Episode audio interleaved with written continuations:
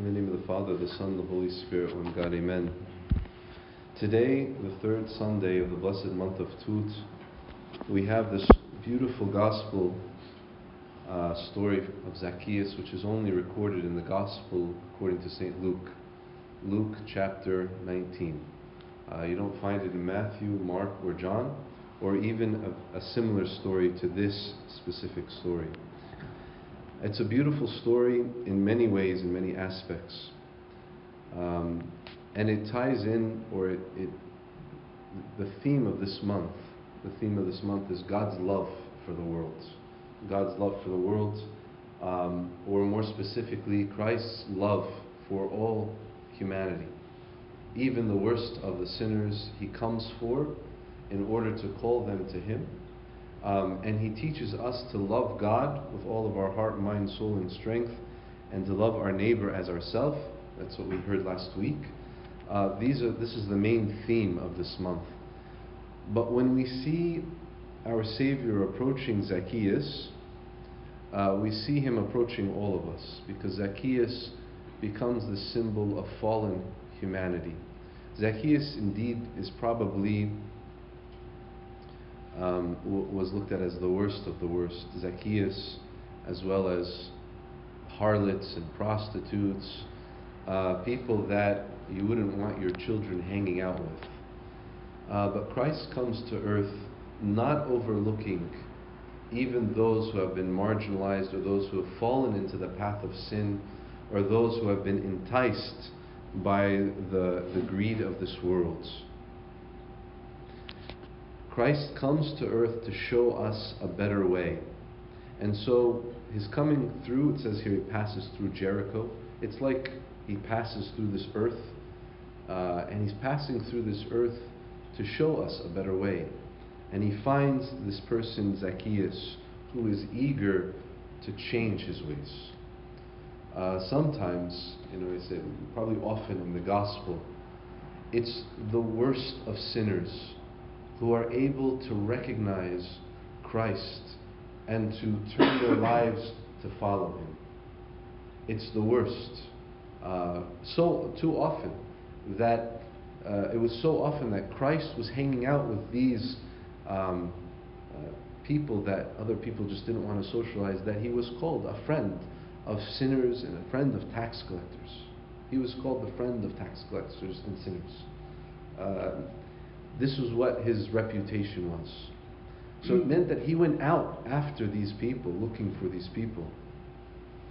And we'll hear next week, um, if I'm not mistaken, next week is the story of the sinful woman who comes, um, yes, and washes the feet of Christ. So the sinful woman next week, the tax collector this week. Think about the prostitutes, other prostitutes, and, and the thief on the cross. These are just a few of the examples of people who are able to hear or see in Christ something and change.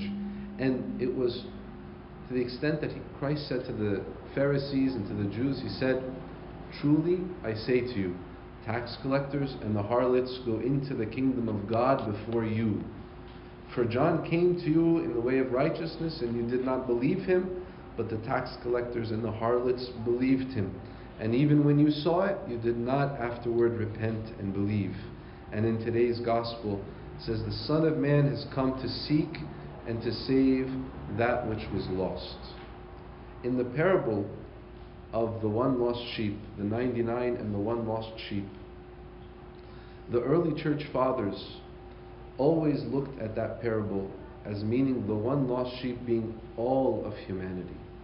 Sometimes we turn it and we say, "Oh, this individual, he's a lost sheep, you have to go after him." And yes, we understand that we have to go seek and save those who have left the flock. But all of humanity are grouped into this one lost sheep. And Jesus left the ninety-nine. Who were the ninety-nine? The, Saint Cyril uh, says the angels in heaven, or the rest of His creation, were the ninety-nine. Uh, the rest of His creation were the ninety-nine, but He left the ninety-nine to, in, to go after the one, which was all of humanity. And what, what could have possibly happened to this individual Zacchaeus, or to other harlots or prostitutes or the thief or whatever it was? What led them down the road of sin? It's easy to see in our life how captivating sin can be, how addicting sin can be. And it usually is through a bad experience. It's through something that somebody experiences in their life, either by chance, by accident, uh, by some bad friends.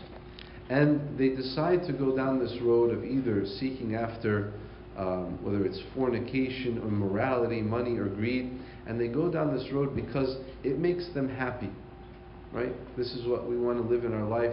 We want to be happy. Um, but happiness is not eternal. It's not the happiness that comes from, from Christ, the joy that comes from, from God. And we're not willing, or people are not willing, to trust the joy that comes from God or that's promised from God. We're not willing to seek after that joy. So instead, we go down the easier route, especially uh, the young, those who are easily ensnared, whether it be through anything, drugs, sex, alcohol, all this stuff that leads people down the road of addiction and sin. And we're constantly looking for this happiness from outside things. Uh, it could be other things. It could be gambling. It could be buying. People just like to buy, purchase uh, stuff. It makes them happy when they have, um, you know, lots of clothes or purses or shoes or cars or whatever. You know, this is this makes me happy, and that becomes a way that we can justify what we do. It makes me happy. But happiness is not the goal of this life, but joy.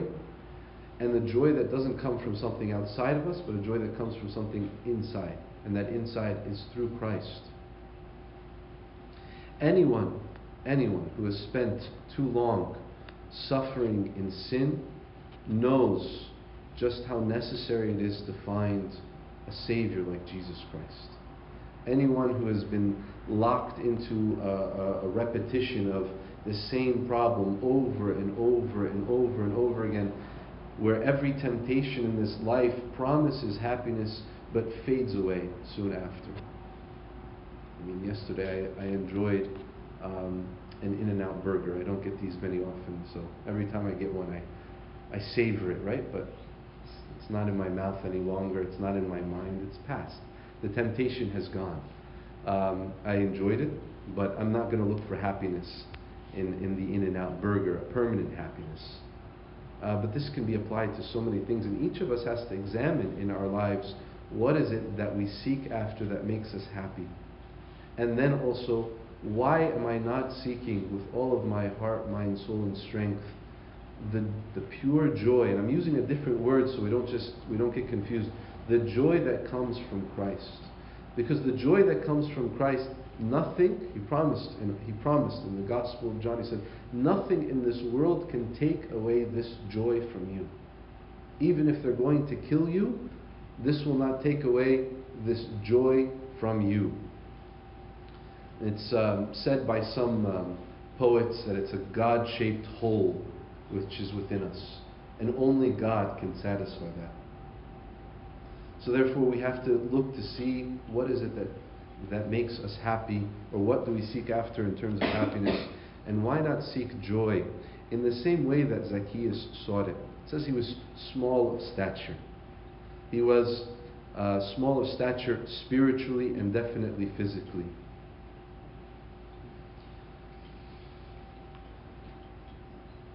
But he does something courageous, he does something difficult, he does something that grown men don't do typically.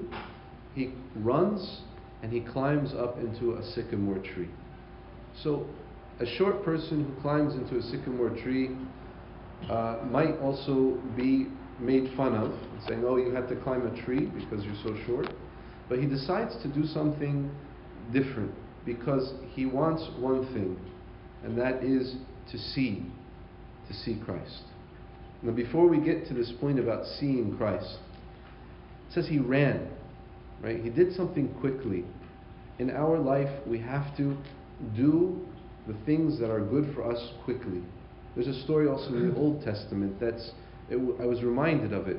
Abraham, Abraham, who was very rich and had many servants, sat under an oak, a Mamre, uh, oak tree in Mamre, or a Mamre tree in oak, yeah, oak tree in Mamre. And he sat under this tree, and he was waiting for people. And he saw three individuals coming to him, and it said he ran with haste to them, greeted them, and, and begged them to come and stay with him.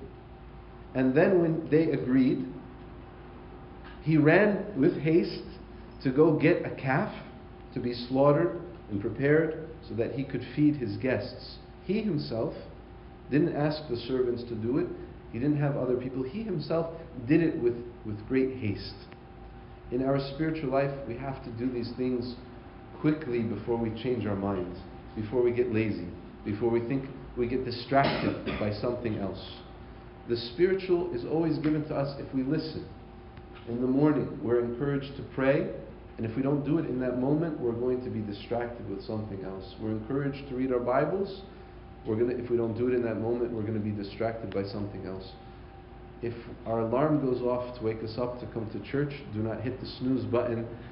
Wake up quickly, get ready, and come. All of these things must be done quickly, and especially when it comes to serving others, uh, like Abraham did it quickly. But here we see that Zacchaeus runs, takes haste, and he climbs up into a sycamore tree. The climb is symbolizing the, a desire to reach a higher spirituality. We talked a few weeks ago in the prayer, or in the Feast of the Transfiguration, the importance of climbing up Mount Tabor, or Mount Tabor. That climb was probably a two-day climb for the disciples, Peter, James, and John, in order to see the glory of God. It means that we have to do work in our spiritual life. Nothing comes easy. Nothing comes quickly. And anything that comes easily and comes quickly is not appreciated. Easy come, easy go. And the work that is required of us is a work that is a lifetime. It requires a lifetime. I've heard many people complain, say, I've climbed a lot, Abuna, I've, I've run a lot, I've done a lot of prayers, I've gone to church, but I, I don't feel like God has met me halfway. Now, while I cannot judge how much one person has climbed or run, but I am absolutely certain, based on my experience in the scripture and, and, and, and many other factors, that everyone that seeks God finds him. We hear stories of people in the middle of nowhere, and I mean like a woman in Saudi Arabia with no Christians around her, and the Mother of God appears to her. Of course, the Mother of God would appear to somebody who has nobody to speak to them about Christ. Someone who is seeking from the depth of their heart to know about Christ, God uses every means possible to reveal himself to that person. God does not play hide and seek with us. He doesn't hide from us. He is not making us work extra hard in order to find him, to find him. But all of this is the spiritual path that requires us to get rid of our own egos, to get rid of our own uh, lusts, our own sins, our own issues, our own problems, so that we can see him, so that we can see him for what he is, and we can accept him and follow him. Everyone who asks God something and God doesn't respond to them in the, in the way that they are uh, expecting him to respond, the answer can be simple. Maybe you're not ready to hear what God has to say to you. Maybe you're not ready to do what God is, is, is wanting to ask of you. And so this climb that Zacchaeus does is a very important climb, because he himself is doing something to prove to God, or to show God, look, I'm eager to know you. And it said he didn't want to speak to him. He just said he wanted to see him. This desire to see Christ was met with Christ. In our prayers, there are many ways where we can pray, and many ways through the gospel that we're taught to pray. Taught to pray through words, of course. But here we're taught to pray through a desire to see Christ. Just a desire to see. I can come to church with this desire in my heart. Like Zacchaeus, I want to see you. And like you came to Zacchaeus' house, come also to my house as well. In the house blessing that we do in the homes, the story that we read is about Zacchaeus. And in the end we say, just as you visited Zacchaeus' home, come also and bless this home as well. So Christ recognizes this desire. Another woman who prayed in a different way, she touched the hem of his garment and he healed her. She touched the hem of his garment. So to touch in the right way, to look in the right way, um, and, and he didn't even say anything, Zacchaeus, Christ comes to us. So we have to look at the example of Zacchaeus as a way to deepen our spiritual desire for Christ. Yes, we have to do things, but there's no formula. It's not like if you prayed the Agbeya every morning for the next forty days, you're going to have some epiphany from God. It's no formula, but there is a repentance that is involved, a desire to change, a desire to be in a relationship with Christ. Everyone that Christ came in contact with changed, except for those who did not want to change. The demon-possessed person, he didn't go to the demon-possessed person and say, I accept you for who you are, I love you for who you are, uh, just be who you are. No, he changes that person. To be in a relationship, a normal, not a normal, to be in a, a the relationship that God had created him to be in, uh, a, a, a perfect human being in relationship to him and not under the, the attack of a devil or sickness. And that's why he He changes, he heals those who are sick, he raises the dead. All of these changes in the individuals to show us what he desires to do for each and every one of us. He desires us to be like Zacchaeus, to come with haste. And then the words of Christ. The words of Christ are, Zacchaeus, make haste and come down, for today I must, I must stay in your home. Out of all the crowd that was around him, Christ recognizes Zacchaeus, sees his heart, looks to his heart, and says, today I must be with you in your home.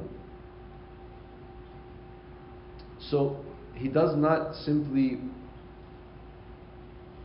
um, say to Zacchaeus, um, you know, a blessing upon him or change, but he comes and, and Christ with urgency, with, with his own urgency. Christ is on a mission, and every minute of, of Christ's mission was important.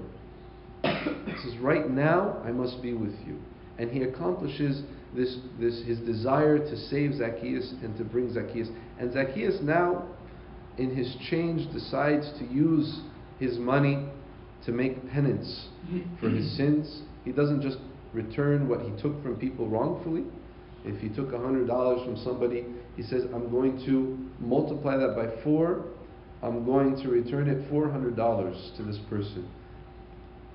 It, it's an idea for us. It's a thought for us to think what we can do with our material wealth, what we can do with our resources, and that we can use this for our uh, repentance. It's not simply enough to say, I'm sorry. I'm sorry and I won't do it again. But sometimes we have to correct the wrong that we have done in the past as well. This is for each and every one of us to recognize and understand and, and to examine in your own life. If there are sins that I have done, I repent of them, but if there's a way that I can correct or fix or make amends or make restitution, I should follow in the example of Zacchaeus and do this. And then Christ finally says, today, today salvation has come to this house. How does Christ grant us salvation? How can we say that Zacchaeus was saved and Christ didn't die on the cross? Christ did not rise from the dead. Christ uh, did not give us the church. The Holy Spirit was not given to the, uh, to the church. There was no baptism. There was no communion. How can we look and say that salvation has come to this house? Because Christ saves us in many ways. One is not exclusive from the other, but all of them are taken together.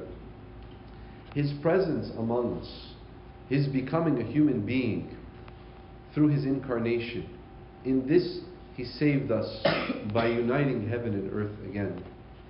And then he invites us to be in a relationship with him, but only if we are willing to repent and to change. And in this, salvation comes through the invitation of faith. If I have faith, I can be saved. And then the invitation to do works, that I should change and, and, and actually do something uh, different in my life physically, not just emotionally and mentally and psychologically. So the call to live a life of faith, the call to live a life of good works, or to live a life in the Spirit that produces the fruit of the Spirit. This is also an invitation for salvation. And this salvation that comes to us, whether through the incarnation and the, the life and the change and repentance, naturally develops within the church. And through the sacramental life, we are able to constantly unite ourselves with Christ more and more. Zacchaeus sought to see Christ. He accepted this relationship with Christ, and everything that meant, that it meant, means a change and also restitution, fixing what I have done in the past. And this relationship became salvation for him. And so Christ says at the end, the Son of Man has come to seek and to save that which was lost. This is the ministry of the church. This is what we are continuing to do, is that we are continuing to seek after those who are lost. We are not a church that is simply serving ourselves. We are not happy if our own company keeps coming back week after week, and we are not going out to seek those who are lost. We are not happy if these seats are filled. We are not sad if these seats are empty. What we are happy with are those that are coming, even if it's one person, who repents and changes, because this is the mission of the church. We don't look to see the church's success through the size of the building. We don't look to see the church's success through the number of people that attend. But the church's success is always through how many people have repented. And I remember Pope Shenouda, it was um, a famous story on the East Coast, that in one of the churches, the, um, the head of the service and, you know, was asked to give some sort of a, a, a report on the number of students and the number of kids, the number of Sunday school classes, and all of these things. And he was giving this report, but His Holiness Pope Shenouda, blessed memory, says, how many people did you bring to repentance in this year? This is the mark of the church. Are we an active church? Depends on this. Are we a faithful church? Depends on this. Are we following the example of Christ? Depends on this. So let us today pray that God gives us this spirit and this mentality to seek after those who are lost.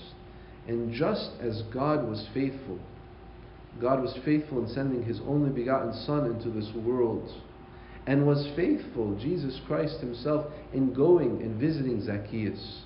Let us take trust in this, uh, trust in this, have confidence in this, and ask Christ to visit our homes. Ask Christ to visit the homes of others. Ask Christ to be with us in our congregation, in our church. Ask Christ to change us, even if it means I have to do things that I don't, that are difficult for me to do. Ask Christ to change us to follow in His way, to follow in His path. Ask Christ to, for us to be faithful and honest, to continue the mission that He started, to the glory of the Father, the Son, the Holy Spirit, now and ever, teachable ages.